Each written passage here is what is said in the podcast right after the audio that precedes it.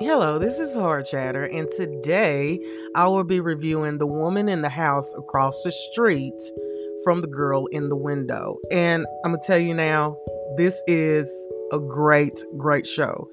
Uh, you can binge watch this in one evening. Me and my husband did. And Anna is a alcoholic of wine. That's her choice. And she just she has she's suffering and she's recovering from the loss of a child in a very gruesome way and i'm not going to tell you how the child passed but it's really gruesome.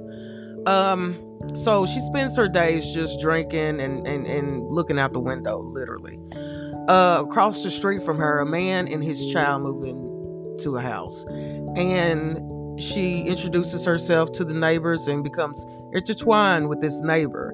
And uh, you know it, it's a mystery it's a mystery okay? I can't really tell you anymore but it's a mystery.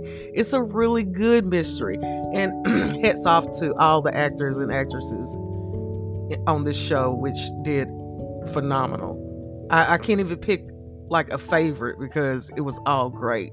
And you know excuse my excuse my you know voice. I'm i'm coming down with an allergy code um but Ealy, uh, Michael Ealy, he's in it, plays her ex-husband who is a psychologist.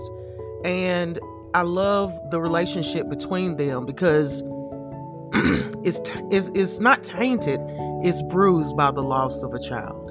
Okay?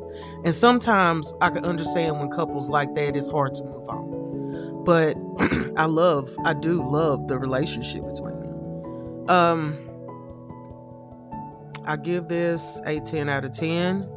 You're not going to be bored. Uh, if you really want to see something that you can just focus on and be appalled. And I'm telling you now, the ending you will not see coming. You will not see the ending coming. And that's all I got to say about that. So I highly, highly, highly, highly suggest if you get time or if you're bored to watch this show on Netflix. And honestly, it's one of the best shows so far this year. Until the next time, this is Hard Chatter. I'll talk to you later.